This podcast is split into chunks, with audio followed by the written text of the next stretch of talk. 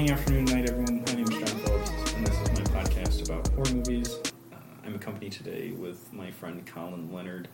Uh, we have, over the past couple days, watched four interesting horror movies, all ranging in budget. Uh, but together they have all been slasher films and somewhat of a pleasure to watch. Now, Colin, why don't you introduce yourself to everyone who's listening? Uh, yeah, just as John said, um, we watched different movies from the 1980s, all in the horror genre, and today we're going to be going over similarities, common tones we've chose, stuff we picked on during watching the films, as well as just our thoughts on the movies in general. That's absolutely correct. So the four movies we've watched over the past couple days have been Friday the Thirteenth, Nightmare on Elm Street, The Night of the Creeps, and Return of the Living Dead. Um, now, some of you might have heard all those. Maybe some have heard only some of those, especially the first two, who have been massive box office hits in the past few decades. Um, so, why don't we start off with uh, Nightmare on Elm Street, which was the first movie we watched. Um, for you of those who have never seen that movie, it is basically about a serial killer who haunts people's dreams and is able to kill them in the dreams.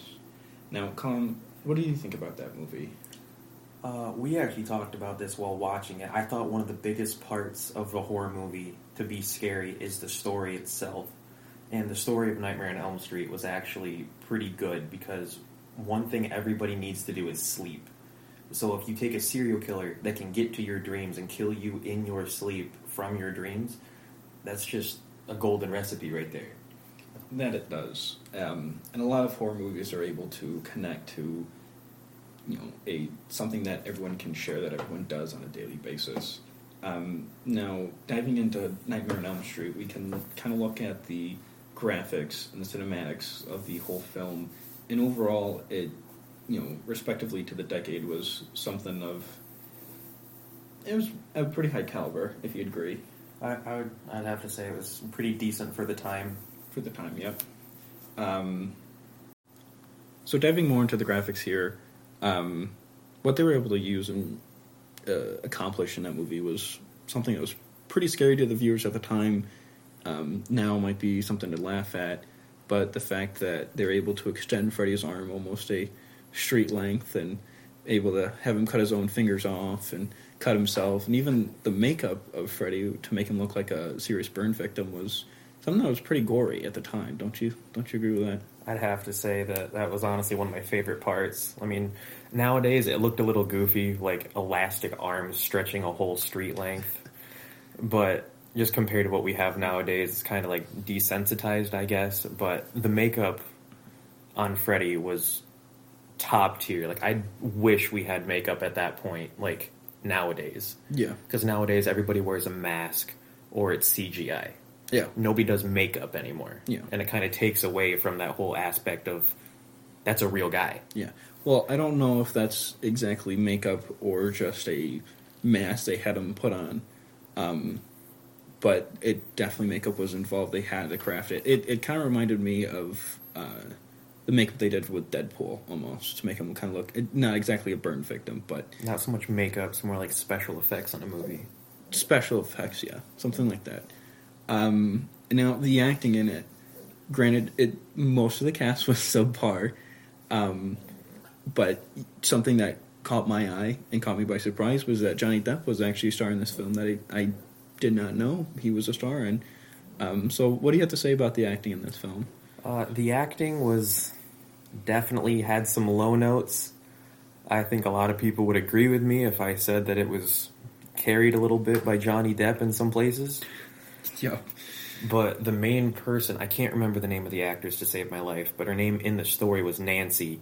Yep. She actually had some shining moments as well, being the main star of the film. that that she did, she did. Um, low, low points and high points with Nancy, but overall, it still was a pretty successful hit.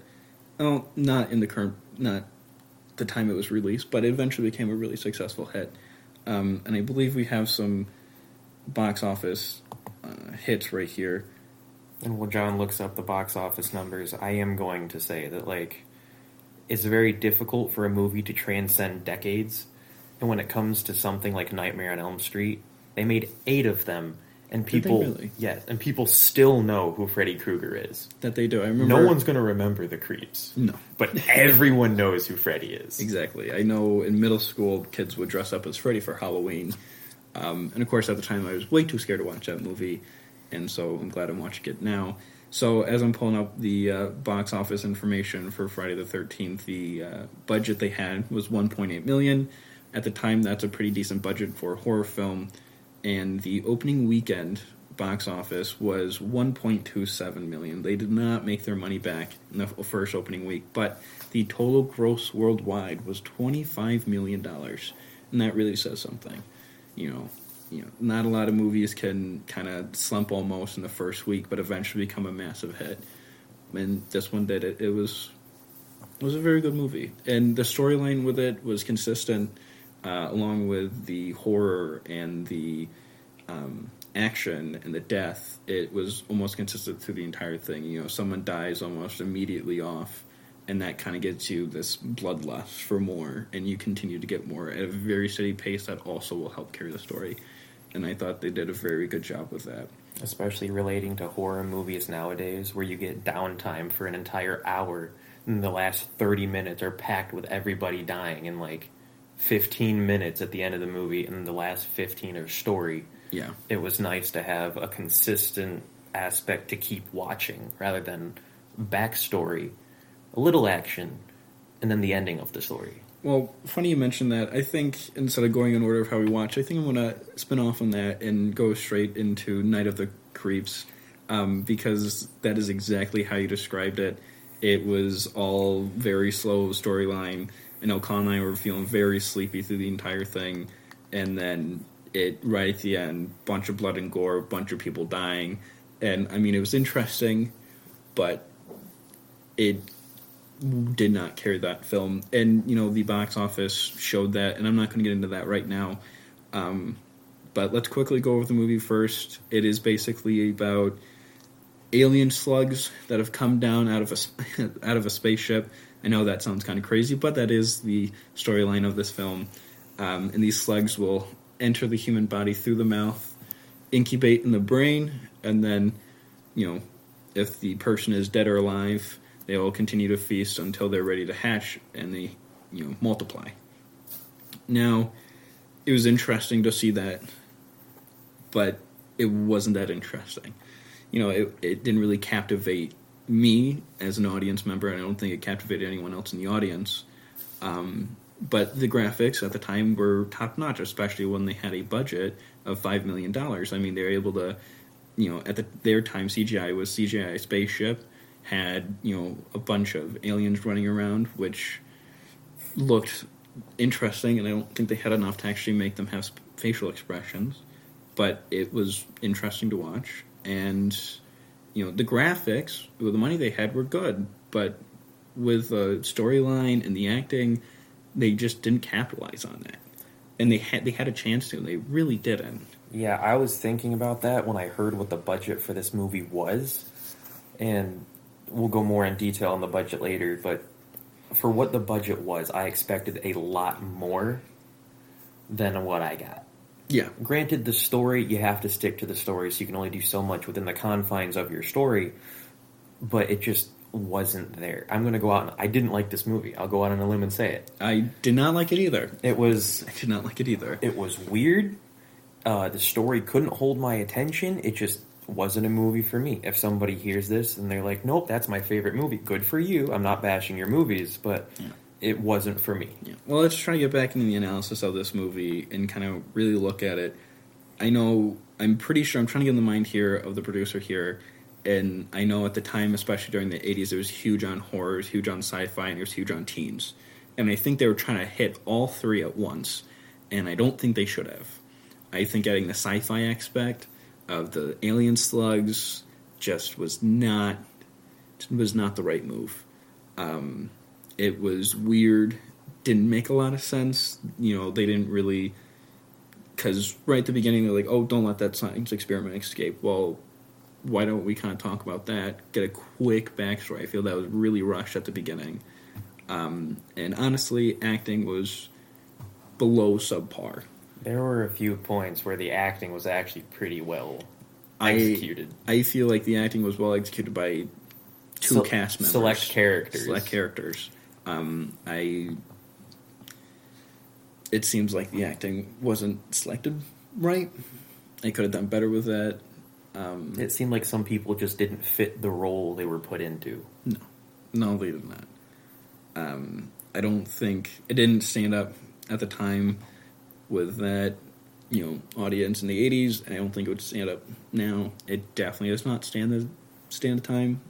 You know, no one really knows that movie. I know when I was looking for movies to watch, and I saw Night of the Creeps. I'm like, what is that? Watch the trailer. I'm like, oh, this is going to be horrible, but let's watch it anyways. And that's kind of the theme I was going here for the podcast. Was trying to w- watch two really well known horror movies, two lesser known horror movies, and see kind of how they compare to each other, to current, how they have held up, and comparing them. You know, I don't think it's fair to compare them to a Nightmare on Elm Street, but I'm going to anyways. And you know, like you said, Nightmare on Elm Street has stand the test of time. People know what it is. They've made multiple spin-offs on it. Eight, you said, right? Eight spin-offs. And Night of the Creeps, they did make a spin-off because the way they ended it left it kind of open and they made a second one and you know i haven't done any research on it but i doubt it did any better than the original um, do you have anything else to say about this I mean, the first movie they made was in like 1980s. You said the second movie was made in like 2007. yep yep you're right So it definitely probably took a little bit convincing to be like, hey, let's make another one. yep But I, I think they missed their mark on it. And going into this, I knew that there were going to be a movie or two that I wasn't going to connect with as much as the originals because they're the originals for a reason. exactly But most movies you can argue are like so bad they're laughable. And I think this one even missed that mark. It just couldn't hold my attention long enough to do anything with it. Yep. Um, so let's quickly get in the box office and then move on to our next movie. The box, the so the current budget they had was five million, and the Which still blows my mind that they had five million and it turned out the way it did. five million, and they had to have a rough idea on what they were going to make. So, yeah, it blows my mind too. So the opening weekend was in the box office two hundred twenty thousand dollars, which blew my with a five million dollar budget. You want to at least make close to that, like Nightmare on Elm Street did, and they weren't even close. And their gross worldwide earnings weren't even closer, at a staggering five hundred ninety one thousand. That is, you know, Abysmal. it's sad, and you know that movie reflects it. But it's still a horror, a sci- good, not a good sci-fi horror movie from the '80s. It was A- interesting. It was a horror There sci-fi go. It was movie. a horror sci-fi movie from the '80s. It was interesting to watch. Not something I'd ever watch again. Um, so let's let's move on to our next one. Let's go back to uh, another one that most people will have heard of, and that would be Friday the Thirteenth. Now, doing some research on this, this was a very interesting film to watch to learn about. Um, so I'll, I'll start with you, Colin. What how did you think about this movie? What do you think about it? I've already seen this movie a couple times. It was one of my favorite horror movies growing up. Just the graphics in it nowadays, not compared to nowadays from back then, still are pretty good. The acting was decent in places, but fell flat in other places, like most movies can. But all in all, it was just, it's one of my favorite movies, and it gave birth to like a line of Jason Voorhees movies Yep. that again stood the test of time. Exactly. And uh, my opinion on it, I, I really enjoy this film. I've never seen this film before. I've never seen any of these films before. So I was going out with an you know a fresh view on it, and I really love this film. And there's a couple of reasons why. You know, starting off with graphics, I wouldn't even call them graphics. I mean, it was just more camera angles, right? You get a camera angle of the murderer, and you don't know who it is. You don't know who it is until the end. With all with all of these, you know who it is, right? You know, in Friday the Thirteenth, it's Freddy Krueger, and you know, Night of the Creeps, it's the weird alien slugs. This you don't know, and that's the part of the suspense that I loved about this movie. It made you think, oh, who could it be? Who could it be? While watching all these kids get brutally murdered, and you know the, the special effects with them getting their you know throats cut or an axe through the face or an arrow through the neck, which my opinion was very very interesting to watch, especially learning on how they made that with the bodysuit and you know Kevin Bacon's head. You know it was it was really good, um, and along with the acting, like you said, it fell f- flat in parts like all movies do. But comparing them to the rest of the movies, I mean, the acting was top notch compared to the other movies. It really carried the movie through the entire way. Um, and like I said, A Nightmare El- on Elm Street, you know, it's the bloodlust that people are going for for horror movies, and that's exactly what you get. You within the first five minutes, two people are already dead, and they get stabbed right in the stomach, and you can watch them bleed. And then you're like, okay, what's next? Who's going to die next? Who's going to die next? And you see people getting their throats slit, and you know, throats pierced. It's gory, it's bloody, it's so interesting. It keeps you on the edge of your seat. It keeps you watching it, and that's the important thing. I think they nailed it with the script, and they nailed it with the acting, and like you said, it stands the test of time, and that's the important thing. You know, you want your film to be known throughout generations, and that's exactly what this film did, and it's it blows my mind that it was able to do that. Um, especially with most films, this is the one I feel most comfortable comparing to The Nightmare on Elm Street. Not because they're both well known, but because just the way they were made. The idea in Friday the 13th of a handheld camera from behind a tree and a nondescript hand pushes a branch away so you can see the next target gives you chills. Oh yeah, You don't know anything about who this murderer is, but you know you are staring from their point of view and you know something bad is going to happen. Exactly, and that that reminds me of a lot of cheaper beef films that were made throughout the seventies, even where a producer would you know give a director a camera, go make a movie, just a singular camera, handheld, a little shaky, and that's that's the thing. You get kind of like a personal connection with that. You don't think, oh, you're looking through the lens of the viewer, not the actual killer, and that's exactly what you're doing. So you get you get a straight look through the killer's eyes, and that really puts you into the film. And n- none of these movies are able to do that, except Friday the Thirteenth. And what blows my mind even more is the budget they had five hundred and fifty thousand dollars, the lowest budget of any of these movies, and they were able to hit it right out of the park. Um, the opening weekend, you know, earnings was five point eight million dollars. That tremendous. It's astonishing. And Yeah. somebody with such a low budget can hit it so well to the point where you see the, the last movie we just looked at, budget of five mil fell flat on its face. Exactly, and and that kind of tells you that you don't need a really good budget to make a good film. What you need is cast and a director, And a, a, a good one, and a good story. in a good story. Especially if somebody can relate to it, like, not to cut you off, but Mhm. relating this back to Nightmare on Elm Street, the whole idea of people connected with it because everybody needs to sleep. I'm sure most people have been to a summer camp Exactly. so I have to agree with the whole idea of I I've been to a sleepaway camp and the whole idea of running for your life in the sleepaway camp just kind of added that one personal factor that the sci-fi movies just couldn't hit. Definitely, it definitely did. Um, and quickly heading on the gross worldwide earnings, thirty nine point seven million dollars. Um, I'm not entirely sure on how many spin-offs they were able to make off this movie, but I know it was a lot. A lot of Jason Voorhees movies, a lot of Friday the Thirteenth movies. It was great. And while Colin's searching up what it's going to be, I'm actually going to be moving on here. I'll I'll circle back, but we're going to be moving on to the Return of the Living Dead. Now, I also enjoy this movie, and for a couple of reasons. The storyline was interesting because right at the beginning it tells you that everything in this movie is real. All the characters are real, their names are real, the businesses are real. So it kind of puts you, know, okay, this is a true story.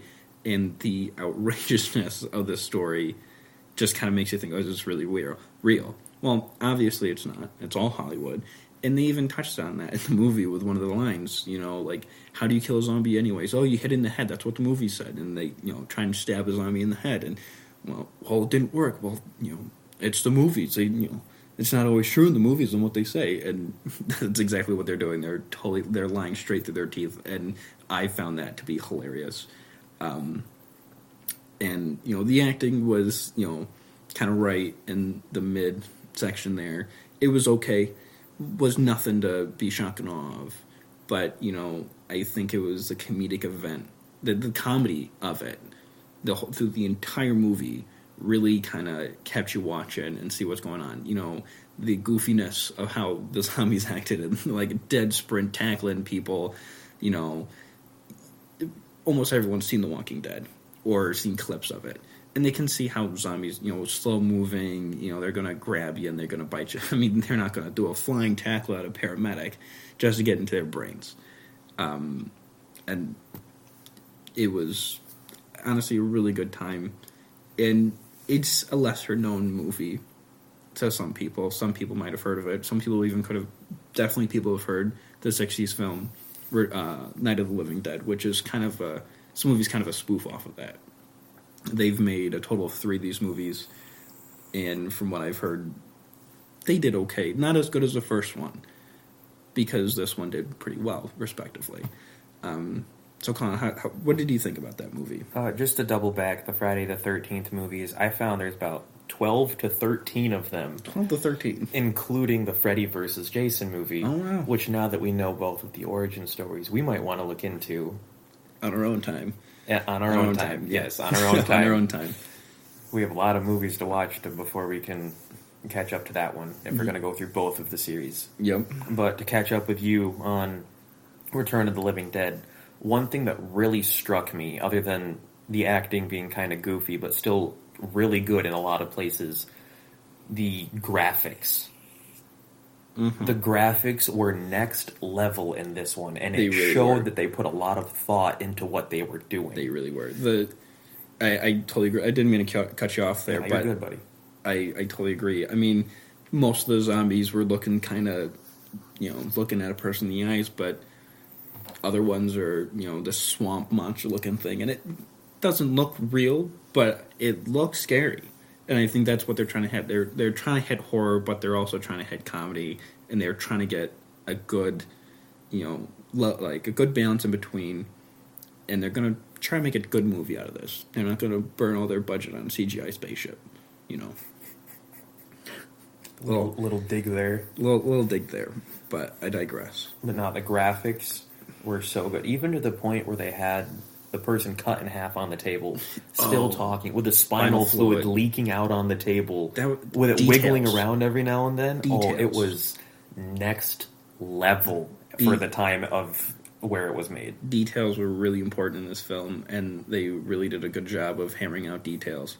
You know, it's not kind of a slap together job. They took their time with the details, and I thought they did a good job with it. Um, well, they they also took their time and made it not so much of like it needs to be this way. They still had fun with it. Exactly. And that was one of the biggest parts that hit home with me. Like it wasn't all just, oh no, another zombie movie. It's dramatic, it's moody, it's dark. It was funny at parts to the point where you could openly laugh at it. Yeah, exactly. You you definitely could. Um, and that's us now. That's us desensitized to zombie films. And I can't really put myself in the shoes of the viewer back in what 1985 and i'm sure at times it was petrifying for them. You know watching somebody get their head just bit right open and having their brains eat out because there was some gory at times. You know with a paramedic laying on the ground with his brains falling out that could be scary to someone. I, I could see a young teenager getting into that whole i'm an adult phase going to the movies with friends and seeing that movie and regretting their actions. Exactly um, oh, definitely. And the story was able to stay interesting. It kept the, it kept the audience, you know, captivated with the film. They wanted to keep watching it, and that was because of the violence and the current constant action through the film. It didn't take long for the first zombie to appear, and throughout the entire film, it was just you know not constant zombies, but constant turmoil between everyone and constant chaos. And that was, I think they did a very good job with that, keeping that going. One thing that this movie had that none of the others have that I actually just realized thinking about it, Hmm. all of the others had a constant theme or something or other. This movie was the only one that had a twist at the end.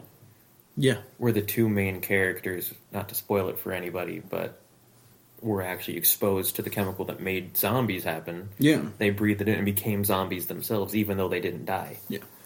I wouldn't characterize anyone as a main character in this film. I know you just I'm not, you know, trying to hit on you or anything like that. Um 'cause because I like the other three, they had a main character. These, it was, It was a like, main cast of people, yeah, it was more like a group of people that we just watched get pick off one by one. pretty much. Um, so yeah, it did a great job, and I think with all these movies combined, they all left room for another movie. With like the creeps right at the end when they thought they killed all of them, a couple ran away, and you don't know what's going to happen with them. Or with you know, a Nightmare on Elm Street, uh, right at the end, it seems like they're trapped again. And same thing with Friday the Thirteenth, and same thing with Night of the Living Dead. You know, the water seeping back into the ground that has all the chemicals that caused us in the first place.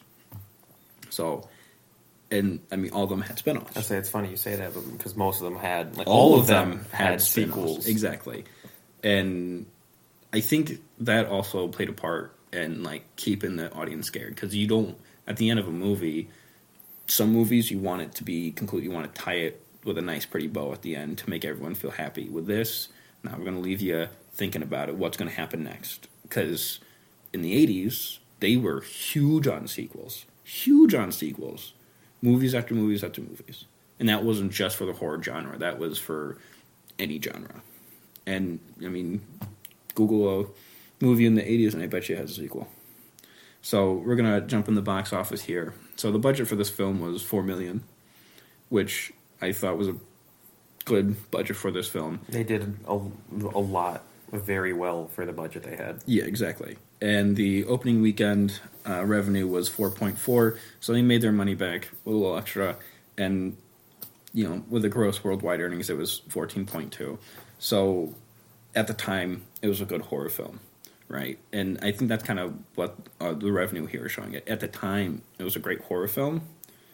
Probably not great. It was a good horror film, but it really didn't last after that. After that, it just kind of died off. They kind of went into those phases where people start to try to milk it for money, those that made it. Yeah, And, like, they made two, three of these.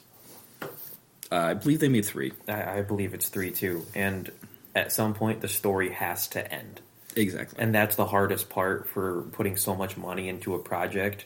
Most movies just have the one and done, but those sequels that you put so much time and money into, you don't want to see them end, but sometimes the story just needs to come to a close. Exactly. And some can argue the same thing with Friday the 13th or, you know, A Nightmare on Elm Street. Like you said, there's 13 and 12 sequels. That's a lot of movies. That's exactly what I was thinking, especially And- because it's like Friday the 13th, part one, two, three, four.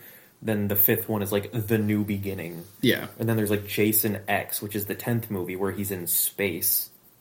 That's Not kinda even not even going to start in on that one. No, please don't. um, But sometimes the story has to end, is my point. exactly. So after the first two movies, Colin and I were kind of talking about it, and we started talking about the 80s. The, well, it started in the 60s, but it was still going on in the 80s, was the sexual revolution. Um, and this played a part in each single film. And that included nudity and, you know, women not really, some of the women not conforming to gender roles. You know, like Friday the Thirteenth, the women were helping around the you know the campsite, building things, or in you know the Return of the Living Dead, a v- very gothic, very Grunge. esque type of you know short hair, dyed hair, not really ladylike clothing. I mean, the character's name. appearances. The character's name was trash. yes, it was. Um, but you know, this '80s sexual revolution really marked a time that involved rejection of typical gender roles, and I think they, in some of these movies, not all of them, really showed that. In but in all of them, a lot of nudity. and so that kind of ties into that. But when it comes to gender roles, only some really rejected those. Um, like Nightmare on Elm Street, it's damsel in distress.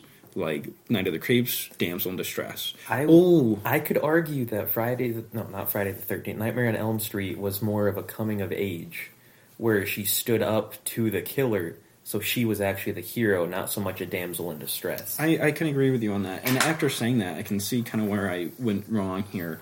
Um, Night of the Creeps, it kind of was a damsel in distress story, and then turn into being her being her own hero, Especially when, wielding a flamethrower. yeah, when she came up with a plan with a flamethrower when they were trapped in the and shed. Part was- of my friends, that's kind of badass. no, it it was it was Yeah, very out of character for the '80s female. the '80s sorority female, Even better. even better.